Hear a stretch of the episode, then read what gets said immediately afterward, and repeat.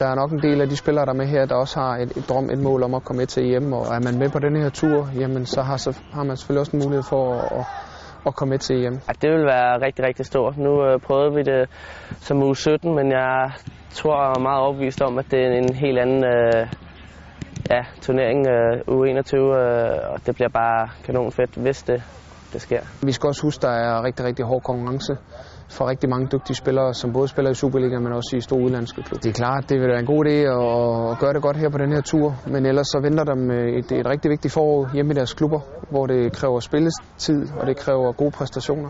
De gange, jeg har været med her på turen, har jeg ikke fået så meget spilletid, som jeg gerne ville have haft, så det er en god mulighed for mig at vise mig frem nu, og vise, at jeg vil gerne tættere ind på det U21-hold.